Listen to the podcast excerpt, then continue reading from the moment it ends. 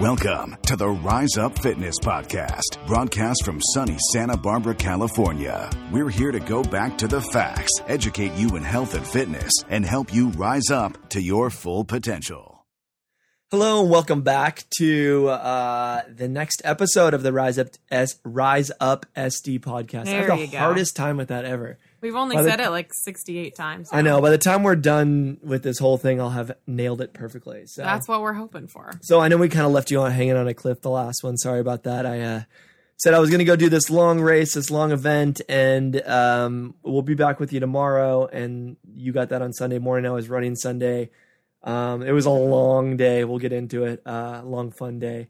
Um, but we uh, did not get to the podcast Sunday night, which would have been yesterday for you. Somehow. I wonder why. And then um, yesterday was also a little bit crazy, but we are back. I'm not dead, in case any of you are wondering. I was like a little, there were times where I was like, is he dead? Is there a possibility that he's dead right now? Maybe. Will I find out for several hours? No. Well, I was kind of in the back country too, so you can't really. Yeah, I know. That's it's not like you can like, text me and be like, you can I get confirmation that you're not dead right now? No. Well, the funniest part was I was texting you a little bit at the very top where you're the furthest back, but that's only because you're at 4,300 feet. And so I was like getting cell service from a teeny tiny somewhere in San. Ynez that you can't even see. I got a teeny tiny bit back there, but only at the very peak. Most of the thing, yeah. Well, you only really almost died one time, um, right? When the rattlesnake yes, went after you? Yes, Yeah. I know. I was fine. I didn't. It wasn't a. It wasn't a bad experience. Good. Good. Well, why don't you tell us a little bit about it? How'd it go? Um. So overall, it went really well. Um. It's one of those uh things when, like I was saying before, is like it was a little bit of unknown on a lot of aspects of the uh thing because Into the unknown? into, into the unknown, we knew where we were going. Sorry, I just watched Frozen 2 for the first time. Oh. it's really good. It is really good. Um, we we weren't really worried about knowing where we were going. Sometimes that's a factor because we had um, done parts of this. Oh, because you time. knew where you were going. we knew where we were That going. sounded like we didn't really care where we were going. no, we no, knew no. we'd we get knew somewhere. we knew where we were going, and it was uh, this goal to kind of get to the peak. So we make sure we knew how to get there. Um, so that was it. The the unknowns on there really were more about how am I going to hold up because, as I think I mentioned in the previous one, my longest runs had been um, about two hours. So this ended up being, um, well, I'm looking at the file here just so I have some stats for you guys. Um, seven hours and 38 minutes of moving time. Casual. That's like a work day. It was a little over eight Just- hours. Just a, just a work day of running. I think the whole thing took us about 810. We had about or 805. We had about 20 25 minutes of time when we were pausing to refuel, but we were consistently moving for 7 hours and 38 minutes and 3 seconds on my watch. That's pretty Um, intense. It's we pretty thought serious. it was 34 miles It ended up being 37 miles. So What was that about knowing where you were going again? we knew where we were going. You just don't always know how far the trails are. So a little extra 3 miles, not too bad, you know, but when you're already going 34 miles, 37, what's the difference? Right? Just tack it on the end. Um, yeah. So the biggest things were, um, you know, we ended up doing the elevation was about what we thought, which was there, which was um over nine thousand feet. I don't know. Some things were saying up in more than ten and twelve thousand, but I think it was, uh, I think it was about. I'm guessing we go on the lower end of nine thousand feet. So That seems like a pretty significant discrepancy. it is. It depends on if it uses an altimeter or a GPS. So Hmm. GPS elevation is not super accurate, um, which is kind of fascinating in itself. The XY position, or when it's calculating your mileage of how far you go, is very accurate. Mm-hmm. But um, how a satellite is above you, it's very easy.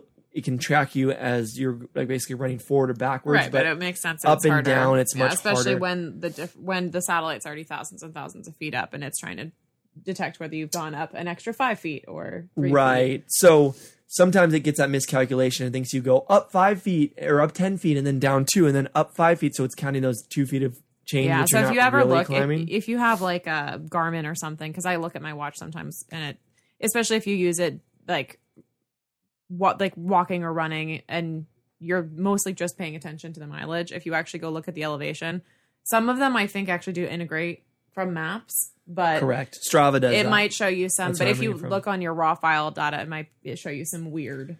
Right, you could go on a completely You know. flat, let's say, run or walk along the beach, and it could say, "Oh, you did 300 feet of climbing," which isn't a lot, but you didn't climb at all. Or it might tell you like you went 50 feet below sea level, and you're like, I don't think that I jumped in the ocean. Right. But exactly.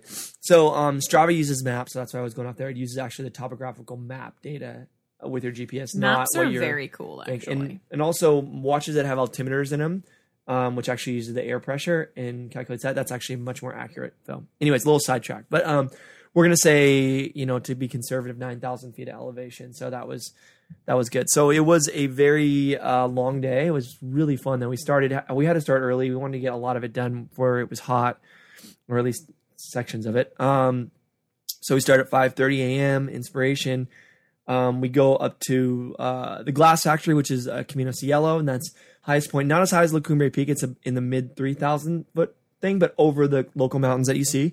So Yeah. you get a really good shot at the sunrise, basically at the top. yeah, I and think you you mostly talked us through what route you were going to yeah run last so then time. so then back down to red rock and then back up to little pine mountain that was the turnaround that was nice and high 4300 feet so I'm really it was up surprised you didn't just go for Big Pine. i know well you could that's the next range over so we could have turned it into like a 50 something miler and Boy. that. Yeah, maybe So- I would say maybe that's pushing it when you haven't actually been running super long. Yeah. Perhaps, perhaps. But I I don't know much about these uh, long distance running things. yeah so Anytime that I ran anything in the double digits, I was like, I am superwoman. So yeah so i do these long events um i don't know some of the questions i get a lot are kind of like well what, what did you eat like you know whatever because you have to eat right so imagine not eating for uh, eight yeah, hours Yeah, you definitely have to eat. imagine just not eating for eight hours that's not comfortable and then imagine you're exercising straight for eight hours so that's a whole nother jump And doing a course like this, they they did a lot of preparation. They had um help out there, um, a support van, and they had like things where they dropped didn't you like drop water and food and we didn't have to actually or- but we were going to do that but basically we had someone park a van at red rock over there because you can't get in by road on this one section so that was at like miles i don't know 12 and 24 6 or something Mhm. we had station because you can't make it without water. So one thing we do is I carry a filter, a water filter. So if you ever get low on water and you absolutely need it, you can filter water and you'll won't die. That's the Like from the thing. creek. Correct. Yeah. Um, no matter how low you get on food, you can always walk. Like usually, you know what I mean. You you're fine, but you can get really really dehydrated. So you can get water from the creek.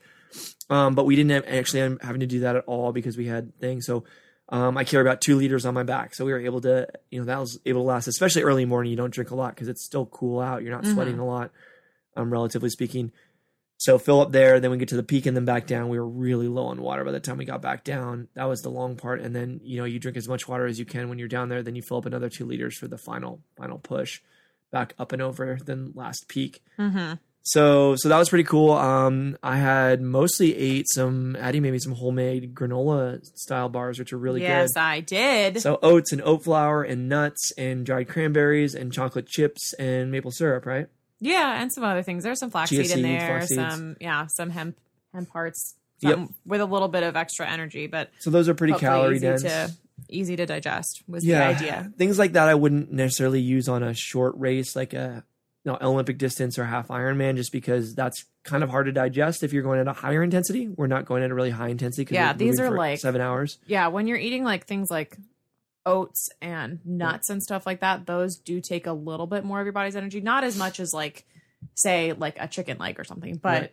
um it does take more than, you know, for example, like a banana or Yeah. or like the energy gels or whatever that they make for really high intensity right and a couple of the guys i went to just did basically you know bars and gels and, and liquid calories the whole time because that's what they know i am okay i've trained my stomach to do really well on real food and i feel more satiated like i feel better when i can eat real food so my at the aid stations the other thing i had is i made some um, you know that I can't buy it very often, but the Hawaiian sweet bread, I'll eat the entire roll loaf in like Yeah, two days. the like King's Hawaiian. So good. Yeah.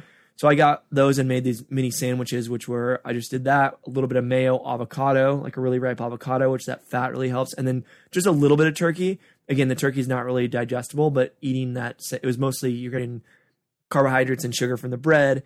You the avocado and the mayo. That's pretty easy digest easily digestible for fats, easier than nuts, obviously you can imagine. And that just you know sits in your stomach a little bit thick, which is nice. And then just a little turkey. So those sandwiches were oh, and a little mustard so good. Those were like those saved me to be feel like I actually ate something. Sounds like a good Yeah. sandwich. yeah, and I think I drank. um Well, I filled my pack up three times, so two, four, six, uh, eight. I drank over eight liters of water, Wowza. almost ten. So you know, two liters. you know, line four of those up and then try to drink all those in one day, you know. But and I was at times I was low on though water. if you're not actually doing this. Don't do that. That's very dangerous Please- if you're not sweating. The reason I could do it is because I was sweating, and I just try to make sure I'm peeing every you know hour to two hours. Gross. I know that's gross, but that's the way to you know how you stay de- dehydrated. So, you know, Well, hey, that's what we say to everybody. Everybody poops. Everybody pees. yeah. So that's yeah. So that was cool, and um, you know, it was it was pretty hard. I was pretty tired the last five to seven miles. We did a last push, and I would say the last one to two miles uphill there was very little running. It was mostly fast hiking, and then the downhill was kind of brutal on the legs. The legs were pretty Yeah, that- that's what I trash at the end. think would be really I just think about how I feel not not only with my body trying to make sure that I don't, you know, because Yeah. every time you hit, but also like I'm very tense when I run down because I'm just like so scared I'm gonna turn an ankle or something. Yeah, So it's like that super concentration of like don't step on anything, don't like whatever, you know, don't trip over your own feet. Right. Yeah. So we were doing that and, and running in on the downhill. It was it's nice because you are going downhill. You get a little bit of a break, which is is super nice because you're not trying to use you know it's not as cardio intense going up, Right. Especially that time when you're pretty spent. Um, but what we what I did notice is on the on the downhill you- we were about 30 miles in, so you can imagine my quads, my glutes especially, were really tight at the end. Um, but when you're running downhill, if it's a gradual downhill, it's really nice. You can kind of just swing your legs a little bit, do a little shuffle. Um, Yeah, but when it gets the- steeper and rockier, you, you don't that pickup. You don't have that quick pickup that's as you know nice with your legs. So that those sections were kind of hard on the way downhill. And the last three miles, I was just like I just was so ready to be done right now. Well, that's why you thought it was going to be 34 miles. It was 37. It makes sense. That That last three was not what you wanted to do. Exactly. Well, we figured it Tell out. us at the about your um, your encounter with with the mighty Oh, yeah. forces of nature. So um, some cool stuff. There was some. There was um, no major things. One of the guys that we did uh, go with uh, tripped and rolled his, rolled his ankle. That was the most scary portion probably the whole time because um, when you're back there and that happens, I mean he's not going to die, but the, looking at us and him, him knowing I might have sprained or very severely broken or hurt my ankle, and us looking at okay, we need to carry him out now, and that's why you don't run alone. Um, and we're like, oh my god, because we were pretty far back. We had already summited the highest point, and we were on our way back down a couple miles, and we still had multiple miles till the next place where we could potentially get a car to come pick us up. So carrying someone's not fun. Um, he ended up kind of really toughing it out. He made the whole run, and it was swollen and stuff, but he was okay. It was, it was good. So it was. He gets the the tough award. So that was a little bit scary. He gets the award for For- for, the uh, the the rub dirt in it award. yes, exactly. yeah, we just put a little water on it, and he just kind of just tried to keep moving. Um, but um, I got struck. I didn't get struck, but I, a rattler struck at me, which was the scariest thing I've ever seen. I've seen definitely seen snakes out there, and I'm not new to rattlesnakes. They don't super freak me out if I know that they're there. Um, right, you don't bother them; they don't bother you. Correct. I it's not a big deal. I Yeah. know they're there. Um, this is the season though. It's spring. It's not, in if it's really hot in the summer, they tend to hide out in the shade. Also, the spring water's there. Yeah, tis the Out- season for after rattlesnakes. mating so season. definitely All be- snakes, actually, all yeah, snakes. yeah, be careful. So we did see, um, we saw one rattler, which is that was the biggest rattler I've ever seen, and then we saw two other, two or actually three other snakes, king snake and a garter snake, which those aren't dangerous at all, and it's actually really cool to go up and just watch them for a minute. Just yeah, kinda- they're beautiful. They're beautiful, They're beautiful. beautiful. Especially God, California king snakes are yeah, so beautiful. so that was pretty cool. But I came around a corner and I was in the lead, and um, it was a dark rattler, which I'm also not. But the size of the body which this thing was very very large, and I stepped right next to it. You probably scared the bejesus out I of it. did. Well, that was the thing. It didn't even have a chance to rattle because I scared the bejesus out of it. By the time I stepped next to it and saw it, and I saw it move again because it was next to a shadow, it wasn't in the shadow. That's the other thing that people don't know is um, rattlesnakes. It's the early afternoon usually that you're going to see them the most, and they are in the sun. They're not going to be in the shade. Okay, so they want that warmth. They're cold blooded. Remember, so look in the sun when you're looking for snakes if you're on the trail. They're sunning themselves. So they were. He was actually in the sun, but right next to a shady part, and so he was dark. So he looked like part of the shadow. So I didn't see him when I set my foot down. Set my foot down, and then he moved, and then I saw him, and then I jumped, and then he struck at me. And luckily, I was moving fast enough, and I got out of the way. And my buddy Jason, who was the one that put it on, was right behind me, and he was like, "Whoa!" And then he backed up, and then I, I was like, you know, your heart's racing a million times a Yeah, minute. you're like, you well, at that point, you're like, did I a actually get? Did he bite Well, me? Like, that- I can't yeah, even tell you. You have Yeah. that momentary like, am I okay? You know, like when you fall and you're like, wait, how bad is it? Did I break an ankle or is it just a scrape? You have no idea for you know a few milliseconds there. And then I stopped and I realized I didn't get it. And then I looked back and then, you know, at first I saw the head, the diamond shaped head. I'm like, that's a rattler, but th- that's a dark one. I've never seen one that. And then I looked in its tail, huge rattle on the tail. Yeah. And then I was like, okay. So then I'm trying to find my phone out of my vest and I'm grabbing it because I want to get a picture of it. And Mm-hmm. by the time I did that, and then there was like, you know, other guys on the trail and we were all like stopped and he was slid off into the bushes and I couldn't get it. And then Jason, and then Jason like didn't miss it for a second. He's like, "Wait, where is it? Where is it?" I'm like, "You're good, dude. Come on, let's go." He was like, "Oh man." So That's we just kept going. So that was yeah, that's your that's your reminder tip. If you're not sure if a snake is poisonous or not, one of the biggest tip offs is the shape of the head. Yeah. If it has like a smooth, sort of like oval shaped head, you're probably fine. Right. Doesn't mean you should go kiss it on the face, but you're probably fine. If it's like a diamond shaped head, you you want to not be where that snake is. Right. Yeah.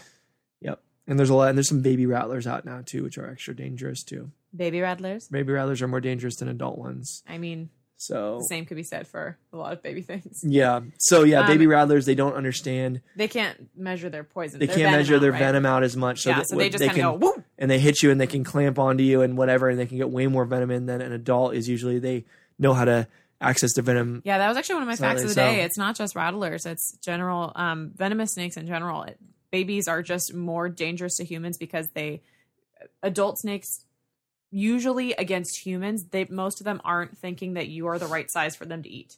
You know, so they're not trying to totally kill you. It's but a they're warning it's a, shot. Yeah, and it's a defense mechanism. If they incapacitate you, then they're free to get away. Babies are just like blah, and they will just they don't Yeah. know how to measure out their venom, and they will just let it all go, and then you'll be in trouble. I think that's the other thing to remember is is that it Snakes was are really cool. they're really cool, but they they don't want to have anything to do with you. Mm-mm. Like they're not Most wildlife doesn't. most wildlife doesn't, and people think that oh snakes want to you know stop you, and it's like why did that snake jump and so you because I stepped right next to its head and scared the bejesus out of it is Yeah. why it was a defense. As soon as it struck at me and then turned around and then saw me kind of keep going, it was like I'm getting the hell out of here and just Yeah. went right into the bushes. It wasn't like it it's not gonna they're not gonna down. come after you you know so it you can get in trouble if you step on a snake when you don't see it and it's not expecting it, it can come up and bite you but it's there and it was funny too because um, I was up at Elings Park yesterday with my daughter and we did see another king snake and she then she was all like kind of freaked out and then we had this big conversation and then we said it's a nice snake and she's like okay well let's go find other nice snakes and I said no we really You're like, don't no, go no, let's not. we don't go, go looking for them." snakes. Yeah. When we see them, we stand back and we watch them and we them have observe their them and let them have their Yep. space and just like any other wildlife. And she was like, oh, okay. when I was little and I was like kind of scared of bees, um, because I've never actually been stung by a bee. Um, You haven't lived. Thank you. That's a nice assertion. um, but my mom always used to say, just t- just tell the bee that you're not a flower, Yeah. and the bee will leave you alone. And I'm like, do they understand English? She's like, no, but just be. They will figure it out. You're not a flower. It's going to be fine. Um, unless we're talking about yellow jackets because they're just jerks. So just get away from them. Yeah. Anyway, this has been Wildlife Corner. Wildlife corner. So, anyways, yeah, finished out. It was a great, a great fun um, race. There was, um, I just have to give a shout. Out. There was four guys. Um, there's there was so there was um, five of us guys total and one girl. Mhm. Um, Chris Burns, who a lot of you may know, shout out to Chris. Chris has kind of just gotten into running, so not like me, had been going for years, and he did 20 miles of it. He did up and over and back, That's so awesome. he did about four hours. So for him, that was a huge, huge push outside his comfort zone. So that was cool to run um, those, you know, that beginning section with him. And then there were four other guys, all very experienced runners that made it, and then one girl that joined us, and she finished about an hour behind us, but we would see her at different points, and she made it, and she did awesome. So Well, and she's she you go. wasn't like a very experienced trail runner, right? not She's at all. She's a road runner. marathon runner, Yeah. Ve- very good and talented road runner and marathon runner. But she's you know training But- for marathons, and again, it's very different being out for.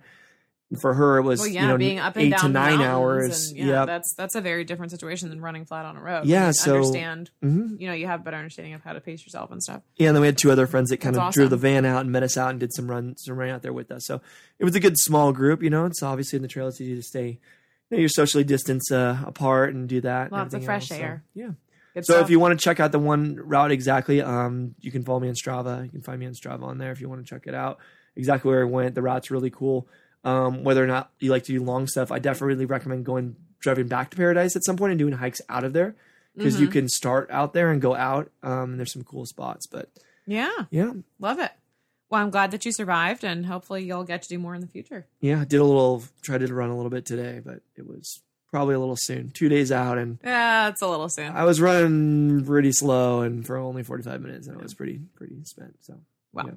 I'm glad that you got through it. It was fun. and I'm glad you had a good time. on to the next uh, challenge. On There's to the already, next Already talked with this group, so we'll All see. right, guys. Thank you so much. We will talk to you very soon. All right, thanks. Bye. Bye.